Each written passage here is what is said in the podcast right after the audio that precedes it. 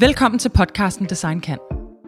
Mit navn er Christina. Jeg er brandspecialist og partner i det grafiske design og brandingbureau AM. Jeg tror på, at design kan mere end bare være smukt. Det kan få folk til at føle noget, og det kan gøre en reel forskel. I podcasten udforsker jeg alle de aspekter, der er ved det kæmpe store emne, som branding er. Jeg dykker ned i idéer og projekter. Jeg taler med fagpersoner og virksomheder, og jeg samler dem, som arbejder aktivt med design og branding hver dag og som ikke mindst har stærke holdninger til emnet. Og i dag skal vi tale om, at design kan lyve. Og vi vender lige tilbage til den titel, fordi jeg kan se, at I to smiler, når jeg siger det. Øhm, jeg har Frederik Storm med, som er visuel redaktør på DR.dk. Og jeg har Jeppe Morgenstjerne, som er founder og creative director på Ferdio. Velkommen begge to. Frederik, vil du ikke starte med lige at øh, give sådan en lille intro af din vej ind i designfaget? Jeg vil allerførst sige, at designer lyver selvfølgelig aldrig. Det kunne vi aldrig finde på. Hey, det kom lidt for hurtigt. vi skulle lige have beholdt spændingen lidt længere. Ja. Øh, jo, jeg hedder Frederik, og er, øh, jeg var en dreng, der engang var rigtig god til at tegne, og øh, troede, det var det, jeg skulle. Øh, jeg var også vild med at skrive, så jeg tænkte, det var enten et eller andet med at tegne eller skrive, eller være journalist, eller sådan et eller andet den stil. Jeg troede, jeg skulle tegne tegneserier, da jeg blev voksen. Øh, og øh, så skete der det, jeg kom på designskolen, og øh, så holdt jeg nærmest fuldstændig op med at tegne. Nej, og, øh, det er skrækkeligt. opdagede alle mulige øh, spændende ting, man okay. kunne gøre der. Øh, det var mange, meget de ting, der drev mig inden, der havde jeg troet, at jeg måske jeg skal være ind på journalisthøjskolen eller et eller andet andet. Men jeg opdagede lige pludselig en hel masse ting, man kunne derinde. Øh, video, øh, alt muligt digitalt. Jeg gik på, men det var designskolen på det tidspunkt, det ikke, om den stadig er. Øh, man havde mulighed for, at man kunne shoppe rundt på alle mulige hylder, så jeg lavede nærmest jeg lavede 12 projekter hvert semester, og det var inden for alt muligt. Der var absolut ingen retning på noget som helst. Øh, jeg skød simpelthen efter alt, hvad der rørte sig, og øh, det var en fantastisk legeplads, og jeg var sådan en, der mødte klokken 8 og gik hjem klokken 12, og kendte alle vagterne om natten, og vi sov derinde. Og Hvad det år var, en, var det, du gik på designskolen? Øh, jeg gik ud i vinteren 2 til 3, så det er 17 år siden. Det er lige der, siden. jeg er kommet ja, ind. Hvor overlap der. Ja. ja. Øh, det var fantastisk at komme ind og snuse til alle de der ting. Øh, og faktisk, mens jeg gik der, der, øh, der, der, der, der trak stadigvæk i mig det der med at publicere noget, lave noget. Og, øh, så vi lavede også et skoleblad, mens vi gik der.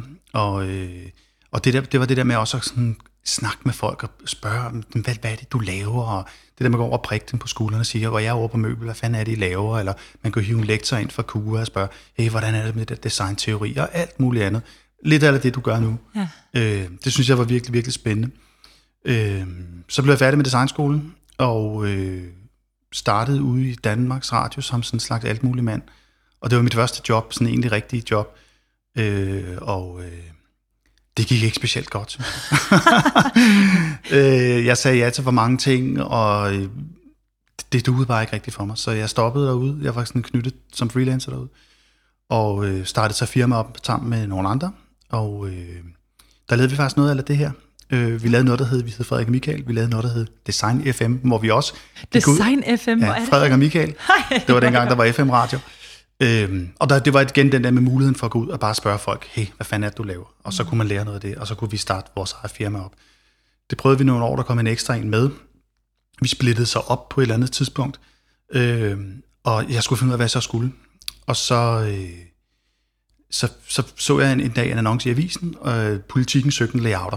Og jeg tænkte, ja, min morfar han arbejdede på politikken som litteraturkritiker og redaktør. Det er sgu meget spændende, det læste altså politikken og sådan noget. Så jeg søgte og tog på sommerferie og glemte alt om det. Så øh, kommer jeg hjem fra sommerferie, og så, øh, så er der en, der hedder Søren, der ringer og siger, ja, det er Søren fra politikken. Og så sagde jeg, jeg skal ikke have nogen avis, og så lagde jeg bare på. og det var jo den perfekte indgang til en jobsamtale. øh, jeg fik ikke jobbet i første omgang, øh, og, øh, men kom så ind på et barselsvikariat. Øh, og jeg kan godt forstå i dag, jeg fik at vide, hvorfor jeg ikke fik jobbet. Øhm, og det var, øh, det var fordi, at hende, der fik jobbet, hun var typen, sagde min chef så på det tidspunkt, at hvis mig og hende, vi faldt ned i et hul, så ville hun gøre alt, hvad hun kunne for at komme op af hullet, og jeg ville blive dernede og se, hvad der var nede i hullet. Så, øh, så jeg blev i det der hul på politikken i... Øh, jeg var der i to omgange, i øh, først fem et halvt år, og så havde jeg en periode, hvor jeg var på Euroman, og så øh, fem et halvt år mere på politik. Og jeg startede derinde med nyhedsformidling, øh, layout af avisen, og øh, sad lavede en helvedes masse nyheder, print. Så på et tidspunkt, så rykkede jeg så over til det digitale. De spurgte, hey, kunne det ikke være noget for mig at sidde og være med til at designe øh, politikken.dk? Og jo, det synes jeg lød vildt spændende, og jeg siger ja til alting, også den her podcast. Øhm, så det gik jeg så i gang med, og øh, det var fantastisk. Og jeg sagde, jeg havde jo haft noget digitalt design på, øh, på designskolen, og øh, jeg vidste en masse om det her med nyheder og sådan noget, så det var oplagt, men der var en masse sådan skills, jeg ikke kunne. Så vi knyttede nogle folk til det, som jeg lærte virkelig meget af. Øh, blandt andet Jacob Kahl, ja. øh, som alle kender. Og han startede der? ja, øh, nej, han var inde over på projektet på et tidspunkt, ah, okay. da vi lavede politikken.dk.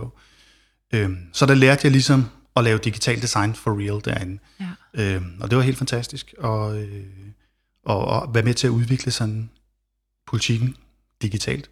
Så det blev også til nyhedsapps, og vi lavede den første e-avis, og alle de der ting. Så på et tidspunkt så jeg så et skift til, til Euroman, hvor jeg skulle lave digitale magasiner derude. Så sådan hele min karriere, det har altid været noget med medier, eller mm. meget med nyheder. Ikke? Og så, så kom jeg tilbage på politikken, og der var der sket rigtig meget med politikken, og det blev sådan en rigtig, den afdeling, jeg sad i, var en udviklingsafdeling, og den blev sådan for alvor rigtig professionel, med der forretningsudviklere og en masse koder, og en hel masse andre fagligheder, der sådan skulle få det redaktionelle, det tekniske, øh, og, øh, øh, og det kommercielle til at spille sammen, og sådan bygge abonnementsmodeller og alle mm. de der ting der. Og jeg synes, det var helt vildt spændende, men det var ligesom at bygge rammer, og jeg savnede at lave indhold. Så øh, da jeg for tre år siden fik chancen for at blive øh, visuel redaktør på DR.dk, så sagde jeg, ja, det vil jeg rigtig gerne. Og der har jeg nu været tre år. Så tilbage på DR? Tilbage til gerningsstedet. og det føles bedre nu. det føles rigtig godt. Det er, øh, det er et spændende sted at være. Ja. Øhm, der er sket meget. Det er et vildt sted. Ja, det er en vild tid med, for medier lige nu. Ja. Og det har været det, det, er det. det er en spændende udvikling det er at være med til. Og lige nu der sidder vi hver dag og formidler nyheder på øh, digitale platforme. Ja. DRDK selvfølgelig, YouTube, Facebook, Instagram, alle mulige steder. Ja. Fantastisk. Skønt. Så hvis du spørger mig, hvorfor, hvordan havnede jeg her nogle gange, så vågner jeg over og siger, wow, hvad var det, der skete? Ikke? Hvordan er dig, Jeppe? Øhm, jeg kan også godt forsøge. Uh, det er ikke sikkert, at der er en lige så stringent linje det hele. Uh, men måske for mig skyld, det er meget rart at... um, jeg var måske også meget interesseret i at tegne, og egentlig måske lige så meget at bygge ting, dengang jeg var uh, barn. Og uh, det lå egentlig meget lige for, at jeg skulle på arkitektskolen. Så jeg har gået på arkitektskolen. Ja øh, og var egentlig super glad for den uddannelse. Fantastisk sted. Det var så i Aarhus. Um, men jeg tror undervejs i forløbet, jeg blev klar over, at øh, hvor meget kærlighed jeg havde til øh, faget og processen, og egentlig alting omkring det, så selve, selve branchen og måden, man arbejder på, passer måske ikke helt til min øh, tålmodighed. Øh, og i det hele taget... Øh, er du et kæmpe stort setup, når man øh, laver arkitektur. Du kan der, godt bare printe bygningen. Øh, jeg kunne i hvert fald godt tænke mig, at den kunne komme ud øh, næste uge, eller i hvert fald i morgen. ja. øhm, du kunne slå telt op. og samtidig det med, at du ikke har lige så stor øh, øh, styring på øh, dit afsæt. Du er en del af et kæmpe hold, hvor, mm. hvor øh, det måske i sidste ende er lidt svært at se, hvor, hvor du egentlig selv... Øh, hvor var det lige præcis dit... Øh. Så jeg valgte at at gå over på, at de havde en designlinje på det tidspunkt, som var lidt noget rod, fordi at det var sådan lidt den, der samlede alle dem, der måske var farvet vild øhm, på, øhm, på arkitektskolen, og øhm, der kunne man næsten få lov til at lave hvad som helst, øh, hvis man bare kunne argumentere for det, og, øh, og det gjorde vi så også, øh, os der var der på, og øh, jeg begyndte faktisk at interessere mig meget for, for alt det digitale. Jeg havde lige fået en iPhone i hånden og øh, lave apps og sådan noget, så vi endte faktisk med, øh, mig og en, en anden, øh, at lave et, øh, et afgangsprojekt, som var et startup. Ja, øh, sejt. Så vi præsenterede det som et afgangsprojekt, samtidig med, at vi var ved at bygge virksomheden bag. Øh, og det kørte vi lidt med nogle år efterfølgende, hvor vi ligesom ikke øh, var lidt mere økonomisk frisat og ikke skulle øh, tjene penge til en, en familie og, og så videre. Øh, og så kørte det af sport af alle mulige andre øh, grunde, som er måske lidt for komplekse til at komme ind på her. Men øh, det var i hvert fald min indgang til, at jeg skulle finde min rolle i alt det her. Øh, og der tror jeg, sådan den, det visuelle og det grafiske faldt mig meget naturligt, øh, egentlig. Så det var meget min rolle i det. Øh, at bygge identitet, øh, hele brugerfladen på appen osv. Så, videre. så jeg kom sådan lidt af omvej ind i noget digitalt design og begyndte så at freelance. Øh, arbejde for nogle forskellige byråer sådan her og der. Øhm, og gav mig egentlig øh, gav mig selv lov til at komme omkring det hele, så jeg lavede alting. øh, og man kan sige, øh, i hele den periode, der er det måske en 3-4 år, øh, hvor jeg freelancede, der, der begyndte det at irritere mig, at jeg kunne rigtig mange ting, men måske ikke var særlig god til noget, øh, øh et, et særligt felt. Jeg nåede aldrig rigtig ned i øh, du med generalistmuren. Præcis. øh, øh, så jeg begyndte at snakke lidt med, øh, med min bror, som øh, kommer lidt fra den anden verden. Han, han er fra byråverdenen og CBS og er god til kunder og god til at sådan konsulent. Og hvor mange år er der imellem jer? To år, okay. ja. Han er storbror. Um, så vi begyndte at snakke om, at det kunne være sjovt at starte et nyt bureau. På det tidspunkt havde jeg lavet en del sådan, øh, opgaver, der mere eller mindre var infografik, eller i hvert fald i feltet. Um, og jeg kunne bare mærke, at det her det var et felt, der, der kunne så meget mere end det, som hvor det tit var opgaver, der sådan, så, så kom opgaven over til en designer, og så lave nogle grafer pænt, eller kommunikere det her, men, men, men, men splittet mellem øh, det at fortælle gode historier, altså det journalistiske, og så øh, den grafiske del, der kunne jeg bare mærke, der, der er brug for noget helt andet. Um, så vi synes, det kunne være sjovt at se, om det overhovedet kunne lade sig gøre at lave et bureau, der var så specialiseret, som på det tidspunkt tror jeg bare, vi satte øh, datavisualisering og infografik som, som, øh, som øh, overskrift for det hele. Og hvor lang tid er det siden? Det er 5-6 år siden, ja. Kunne man lave sådan en bureau, Jeppe? Jamen altså, egentlig så... Øh, vi, vi er jo på et lille marked i Danmark, øh, og når man så er på et lille nichefelt, øh, det, det er klart, det giver nogle udfordringer. Øh, på det tidspunkt var jeg meget opmærksomhed omkring øh, øh, det konkrete begreb infografik og datavisualisering, og mange snakkede meget om big data og sådan noget. Så vi kom måske ind på et meget godt tidspunkt. Øh, og det med, at du har noget, der er så specifikt, og så let at forklare, hvad det egentlig er, Øh, det gjorde i hvert fald, at vi lidt lettere kunne åbne nogle døre øh, mm. til nogle steder, som vi måske som ungt, øh, uerfaren bureau øh, ikke ville have haft øh, så let ved. Så vi startede bare med at sige, vi er de bedste, vi er de eneste, der gør det, øh, uden måske have så meget at have det i. Øh, I var vel nogle af de eneste? ja, vi, vi, er nok, vi var nok de eneste, det var, det er rigtigt nok. Øh, så faktisk på var det første eller anden dag, der, der blev vi kontaktet af Google, der havde læst en eller anden artikel. Så allerede der løg I, Jeppe? ja, lidt.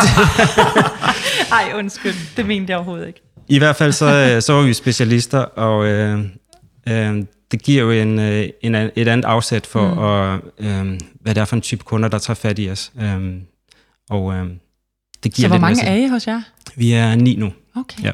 Og sidder simpelthen kun og er specialiseret omkring infographics? Ja, jeg tror ikke, vi, vi bruger ikke så meget. Vi prøver at brede det lidt mere ud, fordi vi synes, øh, for mange kunder, der er infografik, det er et meget snævert felt. Det, de ser sådan en eller anden... Øh, nogle uh, pie charts og nogle... Mm. Uh, og det vil vi gerne lidt væk fra, fordi vi synes ikke rigtigt, det er det, vi gør. Um, vi, uh, vi går mere sådan overlæggeren, som vi kalder informationsdesign, um, som der også ligesom dækker alt fra at lave uh, um, datavisualisering og lave... Uh, uh, hvad skal man sige alle de andre, altså explainer-videoer, mm. altså helt, i det hele taget kommunikation. Uh, vi laver også wayfinding og, og andre grene, som også på en eller anden måde er beslægtet. Okay. Øhm, så informationsdesign kalder vi det, og øhm, det, det, det spænder meget bredt i, øh, hvilke løsninger det er. Det er jo alt fra det digitale øh, oplevelser, det er publikationer, det er præsentationer, det er øh,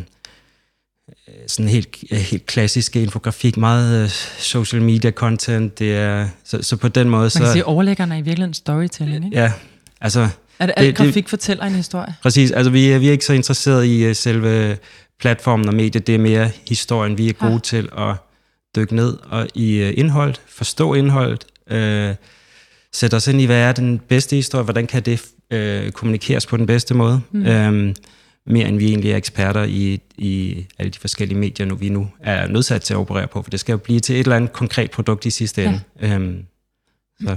Spændende. Ja.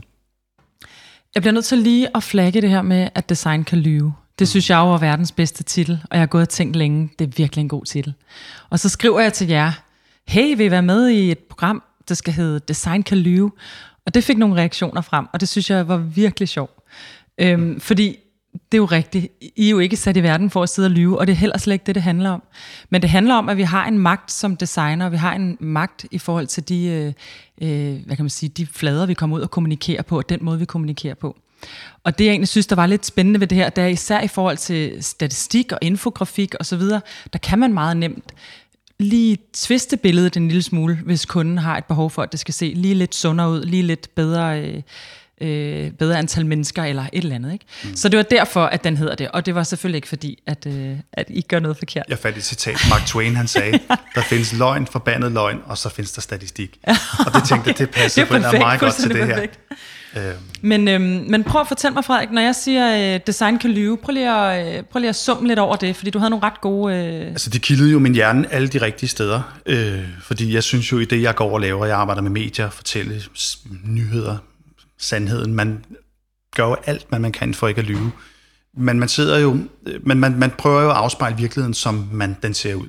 Og der går man lidt tilbage til det der, når man skal tegne noget. Altså, du skal tegne måske et æble, der ligger på et bord. Hvad er det præcis? Hvilke streger er du vælger at sætte? Det er jo lidt det samme, når du laver en infografik. Du skal være uhyre præcis, og hvis du sætter den forkert, så giver den et fuldstændig forkert billede af, hvordan verden ser ud. Øhm, så, så man ved at fravælge noget, så lyver man jo allerede der. Det er jo også noget, fotografer tit snakker om. Altså, man vælger lige at køre kameraet derover, så det er det, man ser. Men måske sker der et eller andet ved siden af, som man så vælger ikke at se. Øhm, det er rigtig svært at snakke om det, fordi det er jo, øh, det er jo radio det her, øh, eller podcast, som det hedder nu om dagen. Øh, og når det er noget, noget visuelt, når man skal se. Mm. Øh, så jeg vil bede jer lukke øjnene og forestille jer. øh, nej, det kommer vi nok til at, at, at kunne referere til nogle ting, vi, mm. man kan se. Ja. Øh, men, men det der med at lyve, det, det, man har jo meget magt. Man kan jo påvirke folk utrolig meget med, hvad man viser dem. Øh, vi behøver ikke at sidde og snakke om øh, påvirkning, russisk påvirkning af amerikanske valg og sådan noget, men altså, man kan jo påvirke folk helt utrolig meget mm. med de valg og fravalg, man tager. Øh, og også hvordan man, man afbilder virkeligheden. Mm. Øh, og øh, ja, vi har, vi har taget nogle eksempler med, som vi kommer ind på ja. i løbet af den her podcast, som, fordi da du sagde det, nej, vi lyver selvfølgelig ikke. Det, det er jo nærmest, det, det er jo vores troværdighed er det allervigtigste. Mm. Øhm, og det er noget, vi går virkelig, virkelig meget op i. Så når folk, vi får jo nogle gange så det, vi laver nyheder, det går hurtigt, vi sender et eller andet ud, mm. øh, og så siger folk, ah, det er sgu ikke helt rigtigt, og så kan det godt være, at de har ret et eller andet mm. sted. Øh, eller at man, man afbilder virkeligheden på en anden måde, end de ser den, mm. og det bliver man nødt til også at tage højde for. Øh, det er et lille eksempel, øh, som jeg nævnte, da du, da du spurgte mig først. Øh, vi skulle lave en grafik, der handlede om nye EU-kommissærer, øh, og så blev der valgt sådan nogle piktogrammer, fem piktogrammer fra de forskellige EU-kommissærer.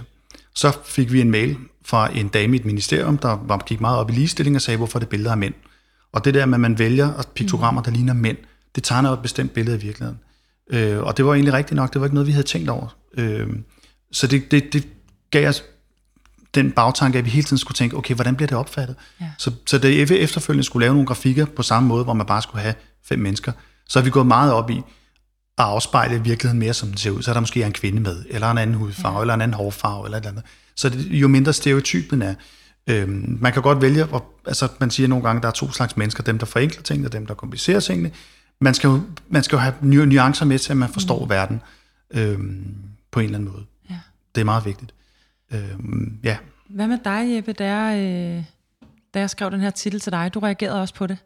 Ja, det var du? sådan lidt, at... Øh, Jamen jo, selvfølgelig kan design lyve, og det var bare i forhold til, om, om, det, om det er så særligt for, for, for, for vores fag, eller for informationsdesign, kommunika- øh, fordi i al kommunikation øh, kan du jo lyve, og jeg tror, det som, da jeg så tænkte lidt over, hvorfor er det egentlig, det, det, det tit kom op omkring infografik og datavisualisering, er jo fordi, at vi har at gøre med øh, data, som mm. for mange bliver, hvis der er lavet en undersøgelse, og der er nogle tal på det, så er det sådan et helt håndgribeligt argument for, at det er sådan her verden ser mm. ud. Øhm, og det tror jeg på, at det grundlæggende er forkert, fordi alt data kan være biased på alle mulige måder, yeah. øhm, og kan rumme en lige så stor form for usandhed som, som øh, kvalitativ øh, øh, information. Øhm, så på den måde, så er det, så skriger det lidt mere til himlen, når man begynder at, øh, lige så snart der kommer en graf på, så så, så har, har det en eller anden form for... Øh, autoritet. Autoritet, mm. og øh, du kan overbevise på en anden måde. Mm. Og hvis du så begynder at, at, at lege lidt for meget med, hvordan øh, den graf den er skruet sammen, der, til, til, der hælder til en vis side, øh, så begynder det at blive, øh, blive der, hvor det, hvor det skriger meget til himmel, mm. øh, i forhold til, at vi arbejder med data og... Mm. Ja. Hvis Jeg, vil tager- lige, jeg, jeg tænker, kan du ikke tage den der graf, du viste mig, Frederik? Så jo. prøver du lige at forklare den. Det er den her med, i forhold til, hvordan X- og Y-aksen er lavet i forhold til hinanden, hvordan man kan... Det er det, hvis vi nu skal, lu- det er nu, I skal lukke øjnene. Ja. Og, og vi kommer til at lægge det op på øh, Instagram og øh, ja, på de steder, vi ligesom øh, kan, kan linke til billeder, sådan så I kan se de her billeder. Vi refererer til dem som de billeder. Så det her det er et billede af tre grafer. Det er billeder af tre grafer. Øh, hvis I forestiller jer de to akser, x og y, og så en kurve, der går opad. Hvis I forestiller jer, at den er tegnet i kvadrat, så går den nærmest diagonalt.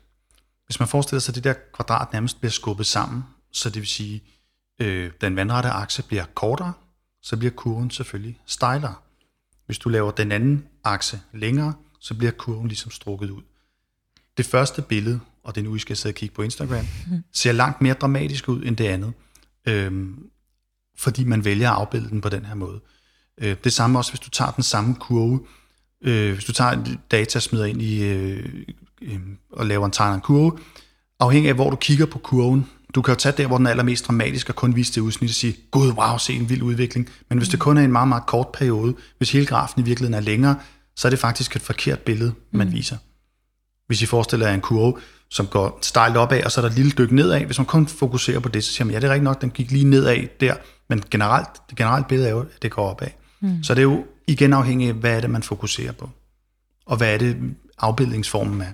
Og der kan man manipulere rimelig meget mm. med folk. Ja.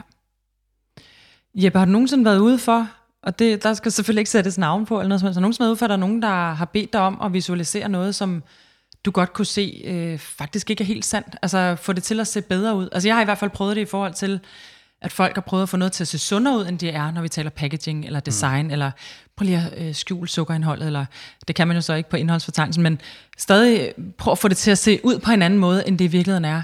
Har du prøvet det samme, hvor, hvor det simpelthen er en del af briefet, det her, det skal vi simpelthen bare kunne få ud over rampen, så derfor så skal det se rigtig godt ud. Øhm, Og du behøver ikke nævne navn. jeg ved ikke, sådan, øh, ikke så direkte. Øhm, det er klart, at man har et eller andet afsæt, man har et, et budskab, man gerne vil ud med, og øh, der samler man den data, der bygger op om, om, mm. om det budskab. Men i forhold til sådan direkte at manipulere med, øh, øh, med, med dataen og den måde, den bliver vist på, øh, det, det kan jeg faktisk ikke huske, Nej. at vi har. Øh, det, det er, der, jeg tror at generelt, der er en... Det kan også være, at de selv laver deres grafer, dem der. de hyrer nok ikke nogen til det. Nej, men jeg tænker, der generelt er, man, man taler, vi taler sjældent sådan ned til publikum. Det, det er rimelig let mm. gennemskueligt, hvis du begynder at øh, manipulere for meget med det, hvor, hvor, hvor det bliver gennemskueligt. Og der tror jeg, øh, især nu arbejder vi meget med offentlige styrelser, ministerier osv., mm. der tror jeg, øh, øh, faren for at, at gøre det modsatte er, er større, end mm. hvad du vinder ved at, at, at begynde at manipulere for meget med det. Mm. Øhm, men man kan sige, der, er- altså, de grafer, vi ser her, øhm, det, er, det er jo sådan, det taler i hvert fald ned, lige ned til den der øh, klassiske diskussion omkring øh, øh, nulpunktet, hvorvidt mm. at man må starte, og, og hvis nulpunktet ikke er med, øh, som øh, sådan folk reagerer meget stærkt på, øh, hvor det, det kan jo faktisk give mening, at du ikke har nulpunktet med. Altså, mm. det er, øh, at du starter fra, fra 400, mm. hvis, hvis det, du skal vise, det er, at der er en, en tendens til, inden for et, et, et spektrum, at, at, at der er en, en udvikling på vej. Det er jo ikke, det er jo ikke forkert. Øhm, og på den måde, så, øhm, så oplever vi tit, at øhm, folk, der ikke beskæftiger sig med det, sådan meget hurtigt går ind og dømmer. Vi mangler nulpunktet. Ja, vi mangler nulpunkt, derfor er det forkert. Ja. men, men det kan være lige så forkert og Ja. lige så misvisende at have et nulpunkt med, hvis alt det interessante, det sker mellem øh, et, et, et andet mm. øh, frekvensområde. Øhm. Jeg kan huske, at øh, en af de, det for mange, mange, mange år siden, inden jeg overhovedet kom ud fra designskolen, der kan jeg huske, at der er nogen, der kom med en eller anden undersøgelse om, at øh, 9 ud af 10 øh, oplever det her. Øh, jeg kan ikke huske præcis, hvad emnet var. Jeg kan bare huske, at det er godt nok mange, der oplever det her. Og finder ud af, at de måske har øh, testet 20 mennesker. Mm.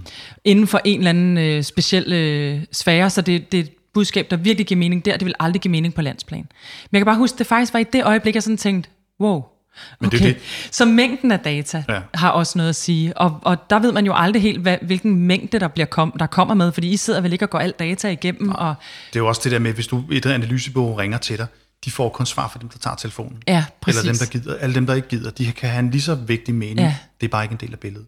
Nej. Ja. Ej, den er svær. Øhm, Frederik, kan du ikke lige prøve at vise det der kort, du har over valget i USA. Jo. Hvilket jeg synes er super interessant. Og det kommer vi selvfølgelig også til at lægge på Instagram. Ja.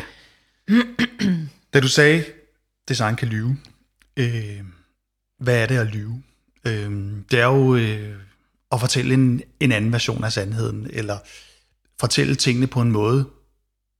Det, det er lidt svært at, at sige præcis, hvornår folk lyver, og hvornår de ser bare tingene fra deres verden. Men, men et nyligt eksempel øh, på noget, jeg vil ikke gå så vidt for at kalde det løgn, for det er faktisk ikke løgn. Mm. Øh, for en måneds tid siden, der, øh, der postede den amerikanske præsident et billede af et kort af USA, som var stort set rødt. Øh, og der er nogle små blå pletter rundt omkring.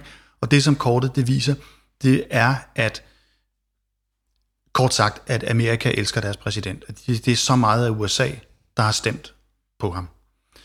Han, øh, han skrev overskriften henover, Try to impeach this. Der er den her snak om en rigsretssag mod, øh, mod Trump. Der er nogen, der sådan kritiserer ham, og han siger med det her kort, hvor der står Try to impeach this henover, at hvorfor skal I gøre det? Hele Amerika elsker mig. Det er jer, der har mm. valgt mig. Så det er et kort, der er stort set rødt. Der er måske en tiende del af det, der er blåt, og rødt og blå, det refererer selvfølgelig til de to partifarver, de røde republikanere og de blå demokrater. Og det her kort, det viser jo så, at et meget, meget, meget rødt USA. Og det, kortet viser, og det er det, man altid skal huske, når man kigger på, på infografik, kortet, det viser jo det, det gør. Altså, der kan være mange andre historier, der ligger nede bagved, men det er blevet, der er blevet valgt en måde at afbilde verden på, som passer til den historie, man gerne vil fortælle. Den her historie, den fortæller det, at de her counties, de her områder i USA, distrikter, kunne man oversætte det til, de har valgt de røde. Det er rigtigt. Mm. Men hvis man kigger bag de her tal, og går ind og kigger på øh, stater, som er nogle lidt større områder end de her counties, så ser, begynder billedet at se lidt mere anderledes ud. Øh, fordi så er der større øh, områder af USA, der bliver blot. Men det, som man heller ikke rigtig tager højde for i de her, det er, hvor mange mennesker, der bor. Så hvis du går ind og kigger på, hvor mange mennesker, der bor, der bor jo ikke lige så mange i øh, Nevada, som der bor i New York. Øh, der er mange flere, der stemmer. Så hvis man går ind faktisk og farver, og nu det er nu, I skal kigge på Instagram igen, mm. øh, så kan man faktisk se, at billedet bliver mere nuanceret. Der mm. er fra det første kort, som var meget rødt, prøv at forestille dig det, til et kort, hvor man så begynder at kigge på, hvad de enkelte har stemt, så er det langt mere blåt. Mm.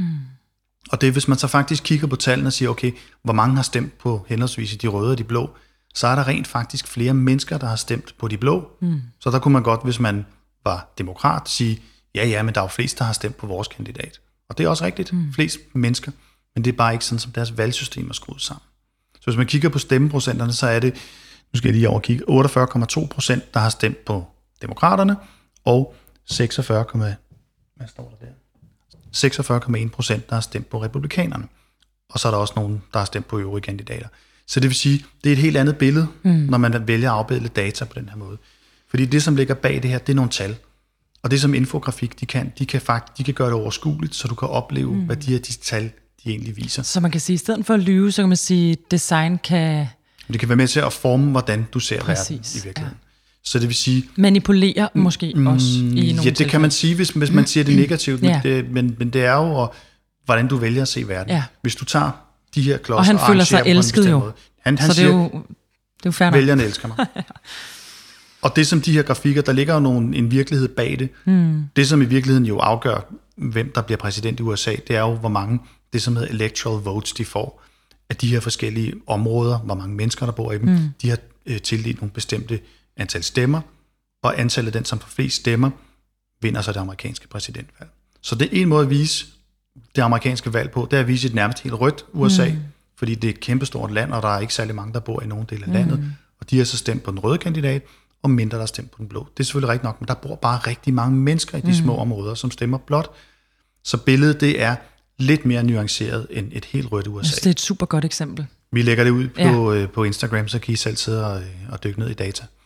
Eller Jeppe, i visualiseringen. Jeppe, hvad, øhm, hvad synes du, der er så interessant ved, ved at arbejde med at visualisere data og statistik osv.? Hvad er det, der gør, at du kan stå op om morgenen og kun sidde og arbejde med det hele dagen? Nu ved jeg godt, du har set der noget wayfinding og nogle forskellige mm, ja, andre ting, ja. men, men hvad er det, der bliver ved med at, at, øh, at gøre dig glad for dit arbejde og det, du sidder og laver?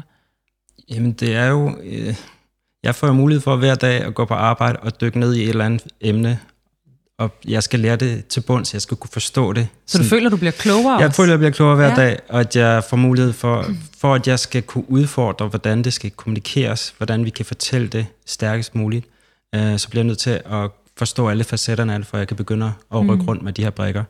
Øhm, og det er en, en enormt kreativ udfordring, fordi der er også en masse, øh, øh, ligesom, øh, der er et spillefelt at spille ind for. Okay, mm. det er det her, vi gerne vil kommunikere. Hvad kan vi bruge for noget data? Hvad kan, hvordan kan vi udfordre den her data? Hvordan skal det visualiseres? Hvad skal vi bruge for nogle øh, visuelle øh, virkemidler? Øhm, vi ser os selv meget som, hvad skal man sige, sådan, journalister med visuelle redskaber. Mm. Øhm, og de visuelle redskaber, at det er øh, en, øh, et talesprog og en måde at kommunikere på, som der er i konstant udvikling, og som man kan angribe på mange forskellige måder. Mm. Øhm, der er klart, der er en masse best practice omkring, når du skal øhm, visualisere øh, data, men der er ligesom meget øhm, ligesom, øh, rådrum for at, mm. at kunne tænke det anderledes, hvordan det skal kommunikeres. For i sidste ende, så er det, hvad er det, det kan, mere end det er, at du allerede har et, et billede af, hvordan det skal mm. kommunikeres. Øhm, i Jeg, sidste jeg sad og talte med en om øh, i går, at jeg skulle lave den her podcast i dag, og sagde, at det handler om infografikker. Nå, hvad er infografikker? Det er en, der ikke er i designfeltet. Jamen, det er ligesom øh, øh, lavkagediagrammer eller søjlediagrammer, bare for at få Ja, ja, ja, ja, hende ja. med. Og så kunne man bare se, at hun sådan... Øh, Åh, det er Ja. tungt at sidde med hver dag. Og det er jo selvfølgelig, fordi hun slet ikke forstår de der lag. Og det er tilbage mm. til det, du siger med, hvordan kommer vi ud og fortæller, at det at formidle ikke handler om en, et lavkagediagram eller et søjlediagram. Mm. Kan du prøve at nævne nogle af de øh, typer af visualiseringsværktøjer, du sidder og arbejder med? Altså sådan, så man ligesom får bredt emnet ud og forstår, at det her det handler om noget helt andet, end bare at lave et øh, lavkagediagram. Ja, altså, i, altså, det kan jo være alt fra, hvor du har et kæmpe stort datasæt, som på en eller anden måde skal formidles i øh, en eller anden form for datavisualisering, men vi arbejder lige så meget med sådan kvalitativt indhold. Det kan være en, det kan være at fortælle, hvordan, øh, hvorfor HPV-vaccinen er en god idé. Øh, øh, det kan være at fortælle, øh, hvordan kaffeproduktionen fungerer i, øh, i øh, Sydamerika, eller det kan være Og når for eksempel I får en opgave som kaffeproduktion i Sydamerika, så sætter I jer ned i jeres team og laver en brainstorm omkring, hvordan visualiserer vi det her bedst muligt. Mm. Og hvad er det så for nogle værktøjer? Hvad er det så for en snak, I har? Så sidder jeg og siger, okay, vi, det kunne være fantastisk at lave det med små kaffebønder, som øh, øh, bliver mange kaffebønder på en mark, eller det ville være bedre, at det var mennesker, der øh, øh, gør det og det, eller ville det være endnu bedre, at det var lande, der... Altså, er det, er det sådan, I sidder og gør det, og så laver I skitser, eller... Ja, altså vi prøver altid først at definere, hvad er det egentlig, det skal kunne. Mm. Hvor skal det leve hen selvfølgelig, og hvem er det, der er målgruppen, og hvad er det, det skal kunne. Skal det, øh, skal det først og fremmest give et overblik over, nu tager vi mm. eksemplet med øh, kaffeproduktion, skal det give et overblik over, så jeg kan, øh, har en, sådan umiddelbart kan forstå, hvordan øh, produktionen hænger sammen, hele processen. Eller skal det mere tale til... Øh, øh, sådan de lidt mere, øh, sådan, er, det, er, det, er det følelserne, det skal tale til i forhold til, at vi skal kunne identi- identificeres med, øh, det kan være et afsæt i, at øh, de her kaffebønder bliver betalt for lidt, eller, mm. øh, så er det jo en helt anden historie. Eller skal vi have tal på, hvor er, hvor er det, øh, de forskellige eksportmarkeder, og hvordan øh, øh, bliver, bliver hele den her distributionscyklus, øh, altså det, det, mm. det er jo vidt forskellige redskaber, vi skal i gang i, så på en måde opererer vi med noget meget sådan håndgribeligt og øh, kontant, som er tal og øh, størrelsesforhold osv. Og på den anden side kan det være nogle, øh, nogle mere følelsesmæssige aspekter. Mm. Øh, og når vi så har ligesom, på en eller anden måde indkredset, hvad er, hvad er det primære formål, så kan vi også begynde at se på, hvad er det så for nogle type medier, der vil passe sig bedst til. Øhm, Så det er I også med til at rådgive kunden om? Ja, typisk. Altså, nogle gange har kunden selvfølgelig allerede et eller andet afsat i, at det skal mm. leve et bestemt sted, og så er der nogle ting, der giver lidt mere sig selv. Øhm, men vi prøver altid at udfordre og, og sætte det ind i en sammenhæng, hvor, hvor, hvor vi sådan set kommer tættest på det, som de egentlig gerne vil øh, opnå med, øh, mm. med den her kommunikation. Øhm, så det er, det er altid et åbent spørgsmål, hvad, hvad der egentlig fungerer bedst, og vi er heller ikke øh, bange for at sige en gang imellem, så er det faktisk ikke infografik eller datavisualisering, der skal til, så er det noget helt, så skal der måske laves en, en film om, mm. så skal der måske laves en Eller nogle podcast. reelle billeder? Eller, ja, ja. ja. Øhm, så på den måde prøver vi at være sådan rimelig uh, straight to the point omkring, hvornår det fungerer, og hvornår det ikke fungerer. Um, Okay. Ja. Når man kommer på arbejde med dig, Frederik, Mhm. du møder ind om morgenen, lægger der så en Det er bare min forestilling. Jeg har altid sådan en drøm om at komme med folk på arbejde, og jeg kan mærke, at du har det på samme måde. Ikke? Øhm, lægger der da en bunke med ting, der skal visualiseres i løbet af i dag? Eller er der en masse mails, du får ind, eller ved du, at nu kører der det og det program, eller vi skal nå det og det på Instagram, eller altså hvordan pokker øh, hænger din dag sammen i forhold til at skulle øh, lave alle de her former for formidling? Det kan jeg simpelthen ikke give dig det enkelt okay. Ikke to dage ligner hinanden, når man, øh, når man arbejder med nyheder i mm. Danmarks Radio og alle mulige andre steder. Dagene de er meget, meget forskellige. Mm. Vi arbejder i forskellige øh, tempo, tempi, som det hedder. Mm. Øh, vi arbejder nærmest på minuttet, og vi arbejder på månedsbasis, og vi ved allerede nu nogle ting, vi skal lave til næste sommer. Så det er, sådan, det er mange processer, der er i gang hele tiden. Øh, vores kerne i det, vi laver, det er jo nyheder, mm. prioriteter. Det kan være ting, som sker på dagen, man ved kommer til at ske. Det er nyhedsudvikling, det kan være breaking news. Det kan også være en eller anden ting, så nogen, der sidder og arbejder på en dokumentar. Så det vil sige, mm. det er en, en blanding af ting, der sker lige nu, ting, der sker på et eller andet tidspunkt. Det kan også være baggrundsprojekter. Nu kommer der et engelsk valg lige om lidt, mm. så sidder vi og laver et projekt, der handler om, prøv at forstå baggrunden for Brexit og det, om mm. det engelske valg. Hvorfor ser det egentlig ud, som det gør? Mm. Så det kan være sådan et type projekt, som man har liggende i rigtig lang tid. Så det er en blanding af indkommende ting, der kommer hver dag, går til nogle møder, hvilke prioriteter er der på dagen. Der er også nogle ting, som er blevet prioriteret for lang tid siden, som vi skal lave. Så kommer der en, vi ved, vi skal lave noget om klima på et tidspunkt, mm. eller alt muligt andet. Så det, det er mange ting, der er i gang. Har I en, en øh, meget stram øh, designmanual på infografik også? Nej, altså, det har, har vi faktisk ikke. Okay. Nej. Øhm, er det med vilje? Det er med vilje. Øhm, vi har, I har snart en typografi, I vel skal bruge, tænker jeg. Det har vi, men altså, øh, jeg tænker tit på det som, at man har nogle ingredienser, man laver tingene ud af. Mm. Fordi øh, vi laver mange ting. Selvfølgelig kommer man til at lave mange af de samme typer opgaver og starten af. Så når du spørger, om vi har en designmanual, øh, ja, vi har nogle typografier, vi har nogle størrelser, vi har nogle farver, vi har også nogle... Øh, øh, hvad kan man sige, metoder at gøre tingene på. Okay, vi ved, det fungerer rigtig godt, når man skal vise en stigning i arbejdsløshed, så gør man sådan mm. sådan.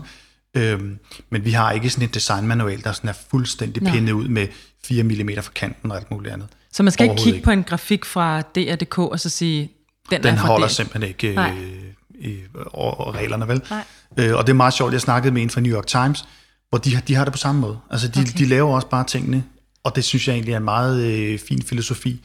Der er mange ting, der som selvfølgelig er standard, og det mm. er et, et værktøj, som journalisterne selv kan bruge. De kan selv lave et pie chart, eller de kan selv lave søjlediagram, eller hvad det er. Mm. Øhm, og det er fint nok, det skal bare køre, sådan så man har mere energi ja. til at lave de der ting, som virkelig skal skræddersys. Ja. Og der er mange historier, de er meget forskellige. Og nogle, altså, man kan ikke rigtig køre det per manual. Nej, okay.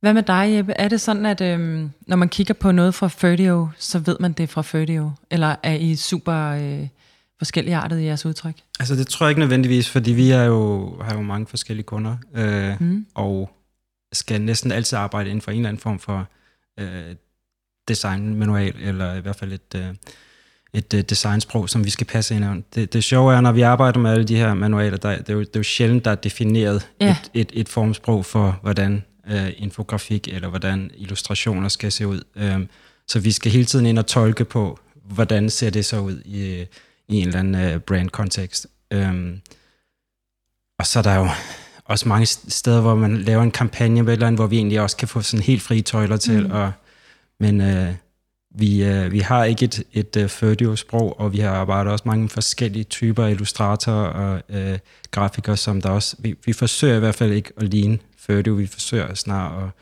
at tilpasse os øh, målgruppen, mediet, øh, mm. øh, og den kunde og den kontekst, som det skal vokse ud af.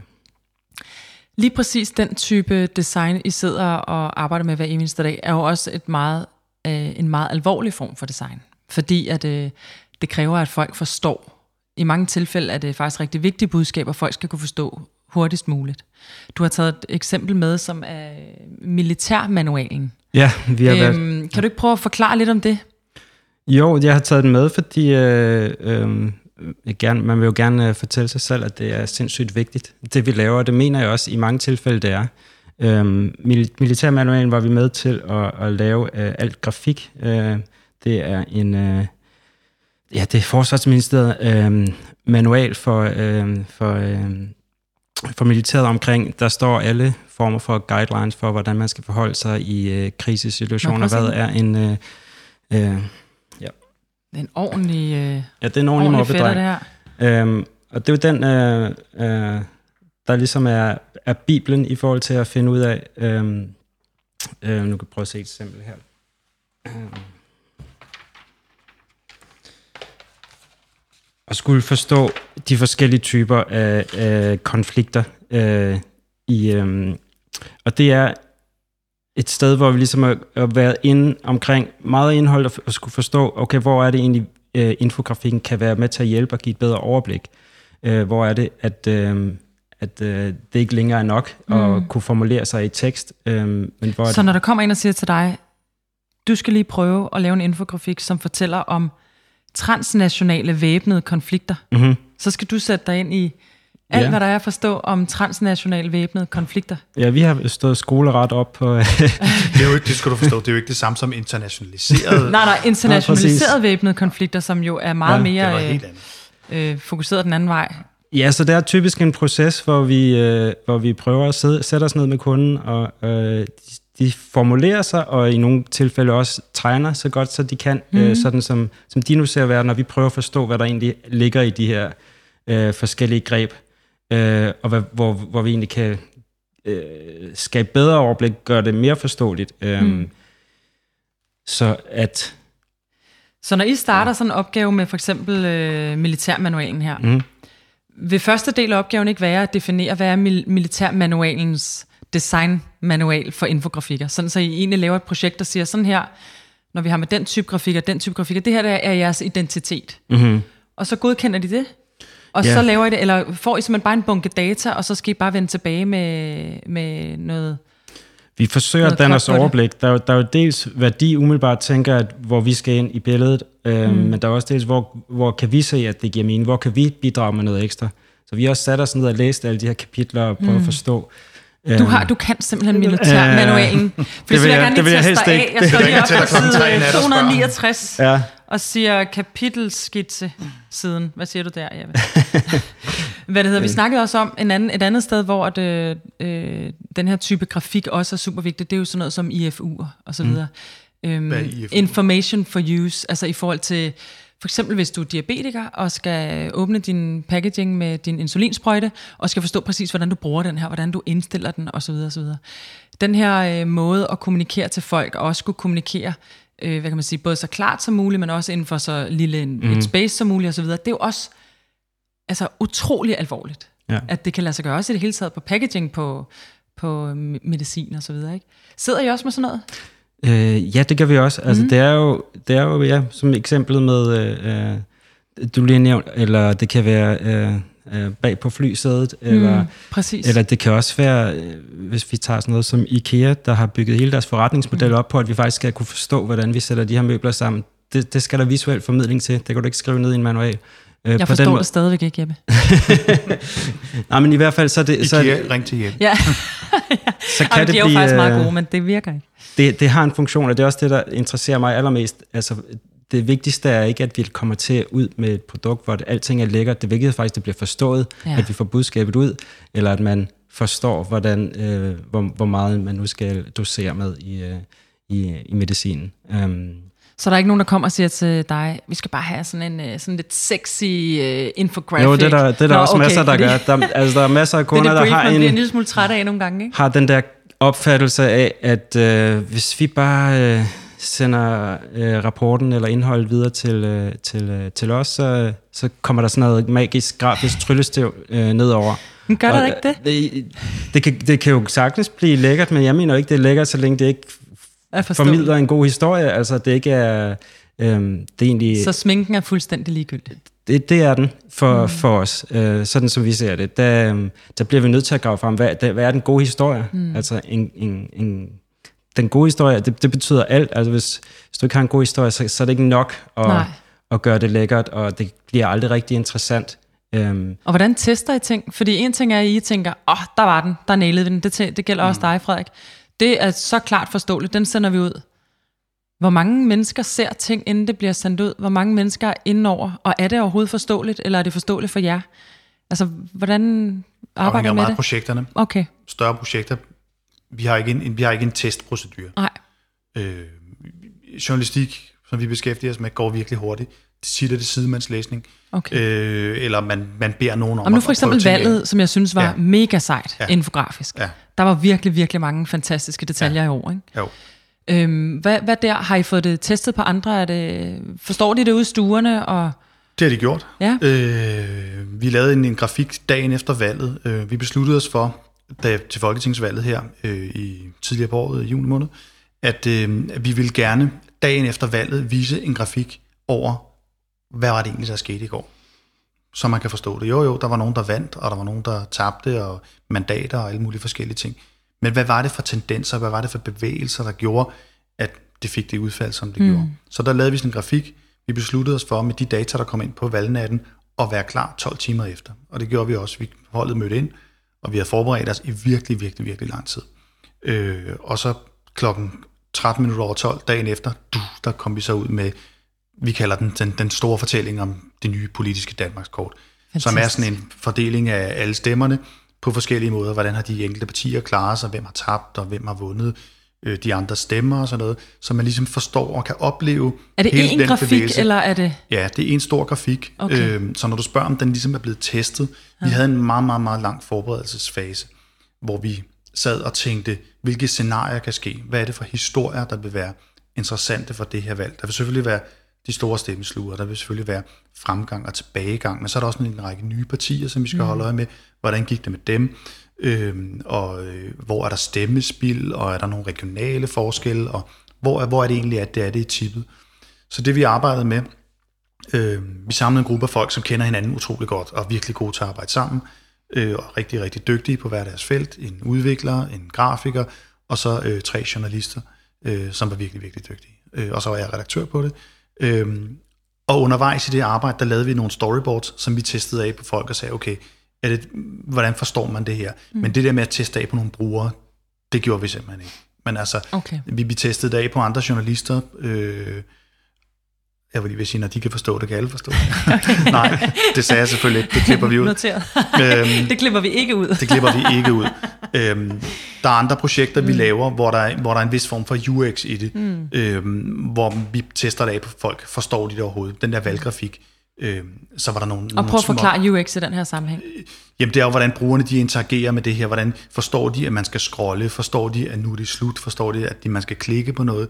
Vi arbejder lidt ud fra den filosofi, at selvfølgelig, og det vil alle UX'er sige, men at det skal være så, så let tilgængeligt som overhovedet mm. muligt, så vi, vi, hvis folk skal se noget, så skal de kunne se det, så skal det ikke være skjult bag et klik. Mm. Altså, vi, det er meget, meget sjældent, at vi arbejder med ting, man, man klikker på, og man skal folde ting ud mm. og sådan noget. Det kan være nødvendigt nogle gange, øh, men vi prøver at gøre det til, vi laver indhold til hele Danmark. Alle skal kunne med. Man skal ikke have specielle forkundskaber. Det er mm. public service. Det skal kunne forstås i princippet af alle.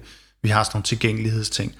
I virkeligheden, altså døve skal kunne få læst det op af en skærm, eller ikke døve, mm. men blinde, øh, læst op af en skærmlæser, vores indhold. Så det, det, der er jo et stort krav, et stort krav til, til tilgængelighed på Ja, det. klart. Øh, Så det er det, vi altid tænker på, når vi sidder og laver ting. Og nogle gange, når vi nu siger, definerer UX, det er, hvis man skal lave User experience. user experience. Hvordan mm. øh, forstår folk, hvad de skal gøre, når mm. de sidder med det her? Og det, det får vi selvfølgelig testet af på nogle folk. Men vi har ikke, øh, vi har nogen, der arbejder med UX, men vi har ikke, det, det er meget få ting, vi har ude hos øh, et eller andet bureau, der sidder og bruger testerne på helt vildt mange mennesker. Okay. Det sker en sjældent gang imellem. Mm, Jeg bliver nødt til lige at få øh, styr på én ting. Ja. Visuel redaktør. Bare lige forklar, hvad forskeren er på at være det, frem for at være grafiker. Eller, altså bare forklar din rolle, for du siger, der var en grafiker, der var to journalister, der var en udvikler, og så var der dig. Den store forskel, det er, at jeg ikke tager en mus i hånden og producerer noget. Det gør du ikke mere. Jeg står til gengæld og råber og skriger af folk og tegner på et stykke papir. Kan I ikke se, at det skal rolle. se sådan her ud? det kan jeg godt lide. Øhm, nej, meningen er jo, at man skal, øh, en redaktør går ind, arbejder med folk, får dem til at præstere og yde det bedste, de overhovedet kan. Går ind og øh, coacher dem, går ind og tilrettelægger også nogle gange deres arbejde, øh, sætter de rigtige folk sammen. Øh, Tegner for- du aldrig mere, Frederik? Øh, Tilbage til, du tegnede så meget før i tiden, og stoppede med det. Er det ikke, noget, er det ikke et værktøj, du bruger længere? Jo, jeg bruger utrolig meget det der med, at når jeg skal forklare et mm. eller andet, øh, så bruger jeg det, men, øh, men jeg tegner ikke, og jeg synes på en eller anden måde, så får jeg tingene ud på nogle andre måder. Mm. Altså, der ligger der er også noget utroligt tilfredsstillende i at lave en lækker keynote-præsentation. Ja. Det er lidt ligesom at tegne. Åh, jeg tænker, man er ind der, ikke? Jo, tænk det er det. det er Du sagde keynote, du sagde ikke PowerPoint. Jeg sagde ikke. PowerPoint, Nej. nej. Men så du tegner heller ikke person eller privat længere? Men meget sjældent, Nå, men, men, okay. men, men jeg kommer til det igen på et eller andet tidspunkt. Det er det der med, lige pludselig skete det her bare. Mm. Lige pludselig var man bare super optaget af det her. Altså, øh, man bliver bare revet med, og så ja. sidder man lige pludselig, wow, hvad var det, der skete? Så nej, jeg får ikke tegnet super meget, men jeg kan mærke, det er en, en trang i mig, men, øh, men, øh, men jeg får udlevet så mange andre ting. En gang tegner, altid tegner. Ja, ikke? det vil jeg sige. Hvad med dig, Jeppe? Tegner du mere? Det var også der, du startede. Øhm, det er måske lidt samme historie, altså jeg vil sige, jeg er meget kontrolfreak og ned i detaljen og øh, perfektionist og alt det der, øh, så det tog mig nogle år ligesom at lære og træde lidt tilbage og finde ud af, hvordan øh, vores ansatte, vores øh, designer, grafikere, øh, illustratorer osv., øh, hvordan jeg kan øh, bidrage til noget i den øh, rolle, hvor jeg ligesom på samme måde skal coache, og vi skal, det gælder om at kvalitetssikre, og det gælder om at få det bedste frem i, mm. øh, jeg synes jo, at jeg har fantastisk dygtige ar- medarbejdere, og det er, jo mere jeg ligesom kan, kan give frit løb, og, og egentlig bare sådan styre, når det sådan er helt ja. på vej i den forkerte retning, jo bedre bliver projekterne, mm. øhm, end at jeg skal ind og detaljstyre og, og, og diktere, hvordan, øh, hvilken farve der skal på øh, Ja. i sidste ende. Men tror I ikke, at der, det er i hvert fald min tese, at det der med, at man har tegnet meget, tror I ikke, at det for evigt på en eller anden måde har formet øh, ens måde at kunne også guide andre, fordi man på en eller anden måde har billedet jo. inde i hovedet. Jeg, jeg tænker i hvert fald, jeg kender mange, der ikke har slået en streg, og så måske har lidt sværere ved den der sådan formidling, Mm-hmm. øh, selvom, de, selvom det bare er den detalte formidling. Men det der med, at man har haft det i hånden, og man kan tegne. Og, Helt klart, og jeg tror også, man bliver nødt til også hele tiden en gang imellem gå ind og sådan lige få lidt jord under neglen Ja. ja. for at forstå, hvad det er for nogle udfordringer, hvad det er for nogle muligheder, og altså dykke lidt mere ned i det, end, end, end at fuldstændig trække sig ud af... Ja. af øhm, så så det, det forsøger jeg også at gøre i mit arbejde en gang imellem. Øh, sætte, mig, sætte mig ned i Adobe-pakken og, og, og lige øh, men også at tegne hånden. frisk. Ja, altså tegne hånden, det gør jeg rigtig meget i forhold Nå, til okay. at skulle, skulle skitsere, når det er sådan, at de overordnede Ja. idéer, øhm, jeg ved ikke om det er tegne, det er krusedulle, og ja. øh, hurtigt kunne, kunne skitsere op øh, øh, nogle skitser på, hvilken retning vi skal. Øh. Men øh, det spørgsmål, som alle sidder med, det kan også være, det kun er mig. Hvordan er det at drive bureau med sin bror? Det synes jeg er fantastisk. Var det sejt? jeg tror, det fungerer rigtig godt, fordi at, øh, det er så forskellig en rolle, vi har mm. i, øh, i bureauet. Hvis han også havde designbaggrund, øh, og også havde en mening om alting, øh, på den del af det, så, så ville det måske øh, se, se, lidt, se lidt værre ud til, til øh, familie kom sammen, tænker jeg. Men øh, i og med, at det er meget klart, øh, hvilket felt jeg opererer på, og hvilket felt, så stoler vi på hinanden. Vi har en udmærket øh, sådan, samme tilgang til, hvor vi skal hen, og hvordan vi gerne vil drive byrådet, og så har vi så bare meget forskellige kompetencer. Fantastisk. Så I sidder kun to øh, sådan på, på ledelse hos jer? Ja, ja. Okay, fantastisk. Hvad, øh, hvad drømmer I om?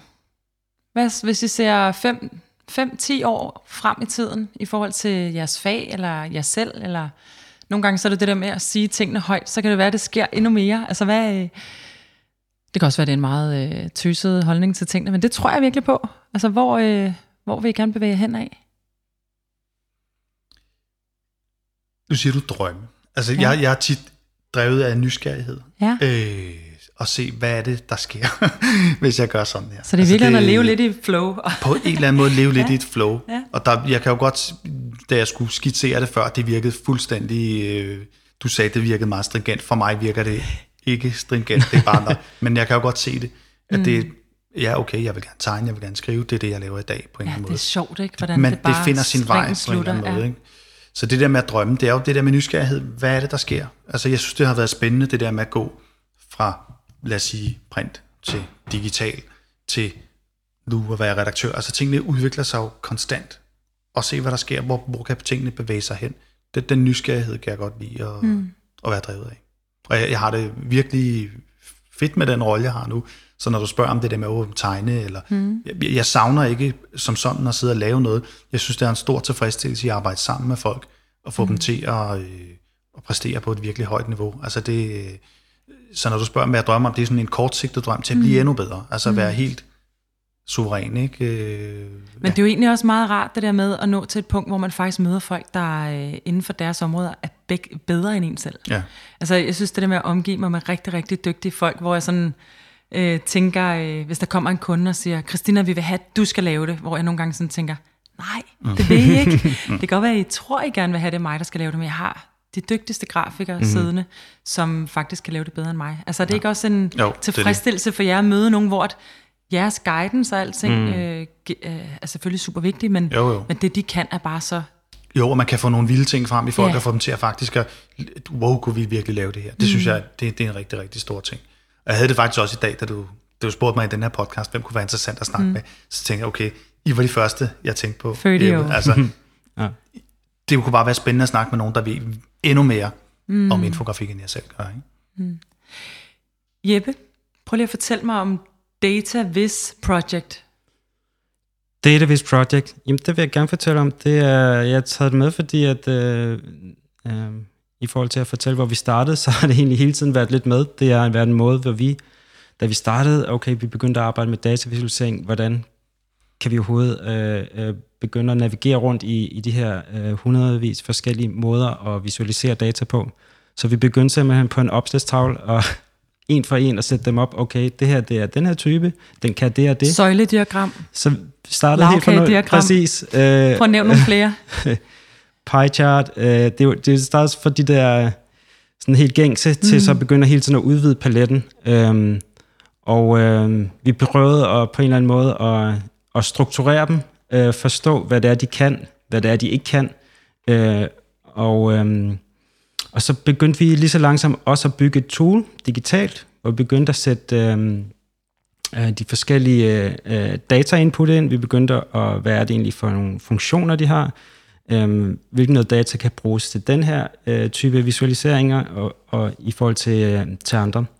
Øhm, så så har vi ligesom langsomt bygget et tool op, hvor vi har, jeg tror, der er en 160 eller 170 forskellige datavisualiseringstyper, øhm, som er mere eller mindre etableret. Øhm, det vi fandt ud af, var jo også, det er sådan et felt, der ikke rigtig nogen, der på den måde har nørdet så meget ned i det, mm. så det, det, vi ser det lidt som sådan en form for Wikipedia for, øh, for datavisualisering. Det skal være et, et, brugbart tool til, at du kan begynde at sige, hvis jeg gerne vil lave en sammenligning på øh, den her type data, mm. hvilke visualiseringstyper har, har jeg, og hvordan øh, ikke mindst kan de her forskellige visualiseringstyper øh, udformes på forskellige måder, så vi har rigtig mange eksempler med. Øh, sådan Ligger det eksempler. online? Ja, Så hvad hedder hjemmesiden? Dataviz Project, og hvis det med et sæt, for det er amerikansk, øhm, .com. Så man går ind på en hjemmeside, og så kan man søge på, jeg vil gerne lære noget om dot density map, Ja, og så kommer der noget frem, dot density map, som så forklarer mig om, Ja, altså det er ikke super sådan teoretisk, teknisk nørdet beskrivelserne. Det er mere et inspirationskatalog og en måde at begynde at navigere i og udfordre sig selv i, øh, at man netop ikke hele tiden havner i øh, de gængse visualiseringstyper. Øh, men der er måske nogen, der kan lige præcis hmm. på den her problemstilling, kan det være en anden type. Øh, generelt er vi ikke sådan meget for det der med bare at skulle lave noget, bruge nogle alternative øh, nej. datavisualiseringstyper, bare for at, at det skal være alternativ, fordi tit hvis de bliver meget komplekse eller svære at navigere, så, så, så sker der det modsatte, at folk ja. faktisk ikke helt aflæser og kan forstå det, og så er det, skal vi måske bare tilbage mm. til øh, et bar chart, fordi at øh, det faktisk er den, den bedste løsning. Men hvordan du så udformer et bar chart, der er jo stadigvæk mm. øh, tusindvis forskellige måder, øh, du kan udfordre øh, den datavisualiseringstype. Der er også det der med, hvis du har et, et, et pie chart, det kan jo vise en fordeling på en bestemt måde. Men hvis de to halvdele for eksempel er meget tæt på hinanden, så kan det Ja. godt nogle gange være svært at se, hvilken en er størst. Og så er det bedst at have to søjler, hvor man lige kan se, den ene tipper lidt højere op. Og, og det kan man jo bruge det der og det til er at se. simpelthen bare øjet, hvordan det ser ting i højder. Og, Præcis, ja. ja. det er nemmere at sammenligne Klart. i en anden visualiseringsform. Og det synes jeg, det er rigtig, rigtig godt til. Men er det bare noget, I har sagt, det giver vi gratis væk? Ja, indtil videre, altså vi har jo så også... Øh, Nu sidder jeg med nogle sige- kort i hånden, så jeg har lavet det til et fysisk kortspil også, eller det har vi sige, også. en Vi har, bunkekort. vi har, vi har, det har også været en plakat, og det har været ude på nogle konferencer, og det er altså også helt konkret et, øh, et øh, værktøj, vi giver gratis væk, som man kan sige, vi har fået, et, i hvert fald i sådan den der nørdede branche, mm. hvor vi kun arbejder med datavisualisering, har det været et rigtig godt udgangspunkt for at åbne nogle døre op i udlandet, så mm. vi har været mange steder i verden med det her, hvor Ja. vi har fået kunder og så videre. Så på den måde har, har vi tit øh, projekter i gang, som der på en eller anden måde, i stedet for at vi skal ud og, og, øhm, og, at ringe på døre og fortælle mm. om, at vi er fantastiske, så prøver vi at vise det med nogle projekter, som, øh, som øh, der er skabt af dels Conamore for, øh, for, mm. øh, for det felt, vi nu arbejder i, dels fordi vi også bruger det selv internt. Men det er vel også noget at gøre med, øh, tilbage til det der med, at øh, den person, jeg talte med i går, troede, at infografik var et lavkagediagram. Mm-hmm. Det er også noget at gøre med at opdrage mm-hmm. eller øh, ja, udbrede kendskabet til det her felt er meget mere, end hvad I tror. Ja. Altså at få kunderne til at forstå, at det er ikke bare øh, så simpelt hver gang, at I kommer med noget. Vi vil faktisk gerne løse det, og vi har rigtig mange værktøjer til at løse det. Så, det, så den her, øh, det her, I, I giver til verden, er jo samtidig også en måde at åbne verden op på. Ja, præcis. For rigtig mange mennesker at forstå, mm. hvad det er, der bliver lavet, ikke? og hvor vigtigt det er. Ja. Men, men øh, de fantastiske, de her små kort, dem kan man godt bare sidde og dykke ned i.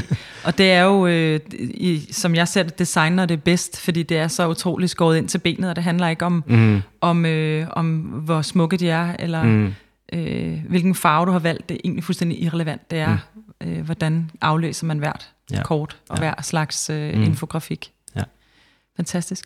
Hvad med, hvad med jer, øh, Frederik? Hvordan lader I jer inspirere? Hvad, øh, hvordan sørger I for ikke bare at lave det samme næste gang, jeg skal lave en infografik? Eller hvordan udfordrer I hinanden? Har I... Øh...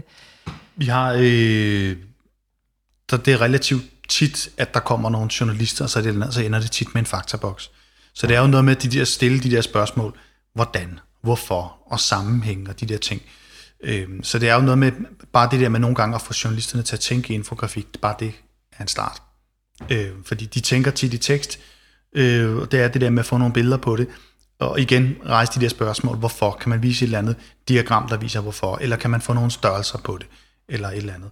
Øhm, så det er jo meget det, bare det at få, mm. få journalisterne med på det, er, er et stort skridt tit for mange, fordi de tit sidder og tænker på deres vinkel, mm. holder den hjem, øh, hvor vi så kan byde ind med nogle forskellige øh, visualiseringsformer, kunne man lave det på en eller anden bestemt måde, mm. øh, som fortæller historien bedre. Og hvor, hvor, hvor, hvor tidligt kommer grafikere og jeres afdeling ind i, i loopet? Altså er det... Altså, det er jo tydeligt at se lige så snart, at der, der har været en eller anden form for synergi. Der er kun et svar på det. Det er altid for sent, vi kommer. øh, nej, det vil man altid sige. Jo, jo tidligere man kan gå ind og præge tingene, fordi man kunne jo også bare gå ind og sige til en journalist, den historie, du sidder og laver lige Der er ingen, der siger, at det behøver at være en artikel. Det gør vi lige nu med et projekt omkring det britiske valg. Der er ingen, der siger, at det behøver at være en skreven artikel. Så griber mm. vi det helt anderledes an. Det var det samme med det der valgprojekt, hvor vi sagde, vi vil gerne lave noget om valget. Man kunne sagtens skrive en lang analyse omkring, hvad var det egentlig, der skete i går, mm. men kunne man vise det på en anden måde og hvordan det er, det er meget forskellige processer. Fordi nogle gange så har vi de der, hvor vi kommer ind fem minutter lukketid. Hey, vi skal ud med den her lige nu, vi mangler lige et mm. eller andet, der kan vise noget. Mm. Øh, og andre gange så er man med helt fra starten. Det er meget, meget, meget, meget forskelligt, afhængig af de forskellige projekter. Øh, så det, der er der ikke rigtig noget entydigt svar mm. på det, men kun, at vi altid kommer for sent ind. Ja. Mm. Jamen, det er jo den jeg samme kan... udfordring, vi ja. sidder med, bare med kunder i den sidste ende, ja. hvor vi kommer ind, hvor, hvor alle de vigtige beslutninger for, om mm. det egentlig bliver et succesfuldt projekt, om der er en god historie og en, øh, at det, det er for sent. Ja, det er det. Og nogle gange så kommer de, og så siger de rigtig tidligt, hey, vi har set det der mega fede, I har lavet til det der. Sådan en kunne vi også godt tænke os. Mm. Men det passer jo slet ikke til jeres historie. Mm. Øh, så det er sådan, der ligger en, en stor ting også i at snakke med journalisterne, mm. som jo er meget dem, vi arbejder sammen med, om at få en forståelse for, hvad er det, vi kan, og hvordan er det, vi arbejder sammen.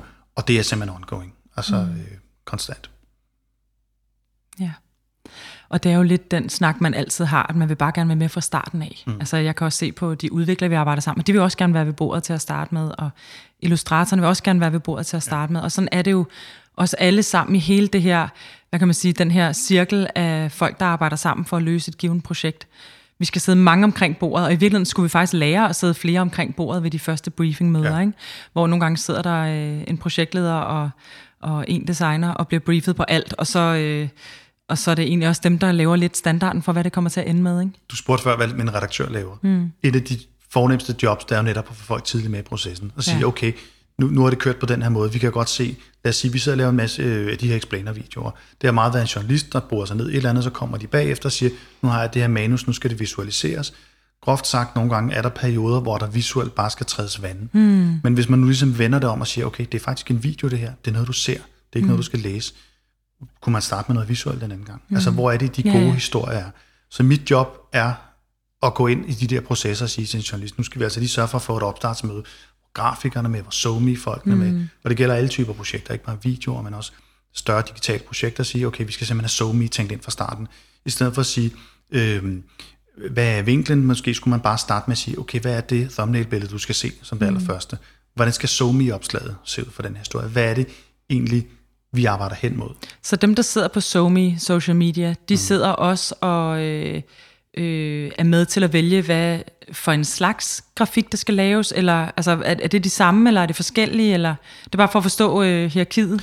Vi sidder lige nu med et projekt omkring noget med, med klima, mm. og så får vi dem tidligt ind og siger, okay, hvordan i sidste ende, hvordan, hvordan kunne det være interessant for jer? Så kommer det også til at påvirke den vinkel mm. og den måde, vi arbejder med tingene på, at sige, jamen det nytter ikke noget øh, at dykke for meget nørdet ned i, det skal være noget folk, de umiddelbart kan, mm. kan forstå. Så ja, deres input er også super vigtige.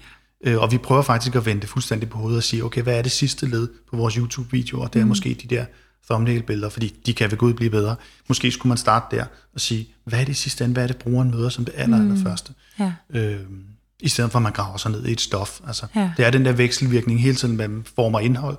Øh, og, og, og det er sådan, hvad kan man sige, nogle gange, hvis man går for meget ind i indholdet, så glemmer man formen, mm. og det samme kan også være tilfældet. Så det er hele tiden med at sørge for, at den der vekselvirkning mellem tingene mm. er der, så både form og indhold kommer med, og så får man det bedste resultat. Det er det, man gør som redaktør. Fantastisk. Øhm, vi har ikke meget tid tilbage. Og vi har allerede taget den med drømmen, den kommer jeg til at tage lidt tidligere. Øhm, men har I ikke lyst til lige at nævne et projekt, I er særlig stolt af? Og det er lidt tavligt at sige det, fordi tænk hvis I sidder og tænker, åh oh, nej, jeg kan ikke lige komme på det. Men øhm, er der en af jer, der har I, de gerne vil starte med? Eller skal vi lige tale om noget andet først, så kan I sidde og tænke lidt? Eller hvad? det er altid lidt svært, ikke? I har selv haft nogle eksempler med på, på nogle forskellige ting, men er der et eller andet, hvor I sådan tænker, okay, det var et ekstremt svært brief, eller det var en ekstremt sørgelig ting, vi skulle øh, visualisere, så det var svært, eller er der et eller andet, hvor I sådan tænker, okay, den fik vi skulle løst rigtig godt, og jeg ved godt, I sikkert sidder og tænker det om forhåbentlig øh, 99% af alle jeres projekter, men er der et eller andet, I gerne vil fremhæve, som øh, vi kan bede folk om at, at tjekke ud? Altså jeg vil sige, at jeg er gået meget fra, jeg er uddannet designer og tænker, okay, bare i form, og det er flot, og det er godt. Hmm. Det er nogle andre parametre på en eller anden måde. Det, som er super vigtigt for mig, det er, det er public service, det er Danmarks Radio, at man når ud til folk, og man laver noget, som gør en forskel hmm. for folk. Det behøver ikke at være mange, men for nogen. Øh, et af de projekter, jeg tit hiver frem, det var et, vi lavede for et par år siden, omkring, øh, da der var stræk og lockout, men hvor vi lavede sådan en, gå ind og se, hvordan det påvirker dig. Hmm. Så kunne du se, hvilke dagsinstitutioner, hvilke biblioteker var lukket. Den brugte jeg og, den, og, den, og det, det, det virker bare for mm. utrolig mange mennesker. Og man kan sige, okay, det er ikke nogen... Øh, det var fint, og det var udmærket, og det, det var rigtig det godt, det var solidt, altså det var god UX, og det virkede mm. og sådan noget. Men det er jo ikke sådan noget, hvor man bare sidder og sådan, savler over en anden stor multimedia-oplevelse øh, i stereo og fire farver og 12 dimensioner. Det er det jo ikke. Nej. Det er bare helt straight on uh, public service. Mm. Det er sådan noget, det er jeg stolt af, når det mm. lykkes. Men, men der er også det der med, nå ud til mange mennesker er super vigtigt, men jeg synes også, det er virkelig vigtigt at gøre en forskel for den enkelte. For jeg kan huske, da jeg startede på alt det her, at så nogle gange så hørte jeg måske et radioprogram, eller jeg så en eller anden tegning, som bare rørte mig mm. personligt, og jeg er måske den eneste, der har set det. Men det gør, at det der med at gøre, inspirere og gøre en mm. forskel for Kan den du huske den der øh, infografik, som var meget fremme på et tidspunkt med en kvinde med slør? Ja. Hvor sløret ligesom var ja, et, et pie chart. Det var fantastisk smukt. Den tænker jeg tit på. Jeg søgte faktisk på den i går, kunne ikke finde den. Mm. Men det var et skoleprojekt for Grafisk Højskole, da det hed det, tror jeg nok. Hvis der er nogen, der kan finde den, ja. må I gerne sende den til mig. Den synes jeg var så smuk øh, og forklaret øh, ja. ja, rigtig fint. Hvad med dig, Jeppe? Hvad, øh, er der et projekt, du vil gerne fremhæve her? Jamen, jeg tror også lidt, jeg vil... Jeg synes også, det handler om, når, når det kan et eller andet, fordi den udfordring, vi allermest løser, det er tit, at en kunde kommer med noget enormt komplekst information, som er vigtigt, der når ud til ja. en eller anden form for bruger, der skal bruge det, der skal forstå det. Øhm, og der handler det om at skrælle alle de der komplekse lag og finde det der gyldne greb, der lige præcis gør, at, at vi når frem, mm. at vi kommer igennem med øh, budskabet, at, øh, at noget, som egentlig var ret utilgængeligt øh, øh, for, for målgruppen, egentlig bliver forstået. Øh, et eksempel på det kunne være da vi hjalp Skatteministeriet med at kommunikere omkring de nye boligskatter, øhm, som der nu er gået lidt i tomgang mm. i forhold til deres. ja. Men i hvert fald øh, var udfordringen, det, det var sindssygt svært også for os at forstå, øh, og finde frem til en måde, hvorpå vi kan kommunikere, vi kunne mm. skabe ro om, hvad det egentlig er, det betyder, øh, hvilke hvilke forskellige parametre vi, vi kunne dreje på, så vi ligesom kunne få det til at stå mere klart, mm. øh, og give øh, i sidste ende boligejeren en eller anden form for ro i maven. Og det vi fandt ud af undervejs, vi lavede mange forskellige, øh, vi lavede nogle film, hvor der kom noget infografik ind over med øh, den daværende bolig, øh, skatteminister, øh, skatteminister. Vi lavede en masse små infografikker, der sådan fortalte mere konkret. Øh, og så fandt vi ud af undervejs, det, det som der var allervigtigst for, for brugerne, det var måske mere at finde ud af, hvad er det, hvad betyder det for mig? Ja. Lige præcis, hvad er beløbet, hvor, hvor det i sidste ende endte med at blive mere noget med, at uh, man kunne gå ind og tage sit eget postnummer, sin egen adresse osv., mm. og få en eller anden form for indikation af, at okay, det, det, det bliver slap af. Jeg behøver ikke at, at, at ligge vågen om natten, og det er jo sådan igen... Um, det, man har faktisk et kæmpe ansvar. Ja, præcis. Mm. Um, så det synes jeg, der, det er i hvert fald typisk den slags projekter, hvor jeg, hvor jeg kan se, at vi bidrager med noget, som, øh, som, øh, hvor, hvor det er infografik, der er mm. svaret øh, på, øh, hvordan vi løser den problemstilling. Mm. Øh, fordi det er, og det er måske i virkeligheden tilbage til, øh, hvad hedder det, den første del af diskussionen omkring, at design kan lyve. Altså for at, øh, det der med at simplificere ting, betyder også, at du skræller noget information fra, at du, du bliver nødt til at tage et eller andet valg omkring, hvad skal jeg have med, og hvad skal jeg ikke have med. Det hele mm. er ikke lige meget værd. Øh, og i den proces, der er det klart, der er nogle ting, man udlader, man forsimpler nogle ting, øh, for at man kan komme igennem med budskabet. Så det kan godt være, at der ligger en masse information nedenunder, som man også kan dykke ned i, men vi bliver nødt til at øh, simplificere for mm. at, at nå frem. Øh, vi kan ikke tage hele den store rapport med. Mm-hmm. Øh, den skal faktisk kunne formuleres i bullets, eller i tegninger, mm. eller i en, i en film på et, et, et, et halvt minut. Øhm. Jeg tænker, I må sidde i mange battles, sådan, øh, jeg vil gerne lige have det der med, og det der med, og det jo, der med. det hele er altid lige vigtigt. og det, det, ja. det, som er, at den, den første lange del af processen går med, det går faktisk at overbevise dem om, ja. at vi bliver nødt til at skrælle Fokusere. ned til. Ja. ja. Ja. Præcis. Ellers så taber I dem. Men kunsten er jo at få de rigtige nuancer med, ja. fordi det kan også blive for enkelt, og så tegner man et forkert billede Præcis. af det. Så det er det der med tilbage til tegningen igen, hvornår ligner det et æble, mm. hvor mange streger, hvor få skal der til. Ikke? Altså, ja. øh. Men det er også derfor, hvor at når vi begynder at tale motion graphic, altså når vi begynder at tale om at animere de her infographics, gøre dem bevægelige, så kan man mere. Altså mm. så begynder vi at kunne arbejde med flere ting, hvilket jo er rigtig rart øh, i forhold til de digitale medier. Ikke? Jo, men du får også en ting ved at vælge motion graphics, det bevæger ting, så, så forsvinder det igen. Det Styrken rigtigt. ved nogle andre grafikker, det er, at du ja, kan sidde ved dem i rigtig lang tid. Så det er, sådan, det er aldrig enten nej, eller, det er nej. altid... Øh, Både og det er det, der gør det så spændende at arbejde med, fordi det er bare så forskellige artet. Øh, ja. Og det kræver, at man er på øh, tæerne hele tiden og opmærksom. Fantastisk. Jeg vil gerne sige øh, tak til jer.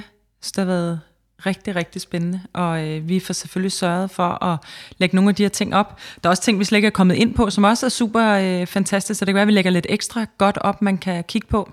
Bonusmateriale. Bonusmateriale. Og øh, man skal gå ind på AM Copenhagen, vores Instagram-profil, og det er der, vi faktisk lægger det op. Øh, lige så snart den her podcast bliver lanceret, så lægger materialet. Og også nogle billeder af jer to, sådan så at, øh, ja, man kan nyde synet af jer, som Fantastisk. jeg har gjort den sidste times tid. Ja. Øh, men tak fordi I var med. Selv tak. Selv tak.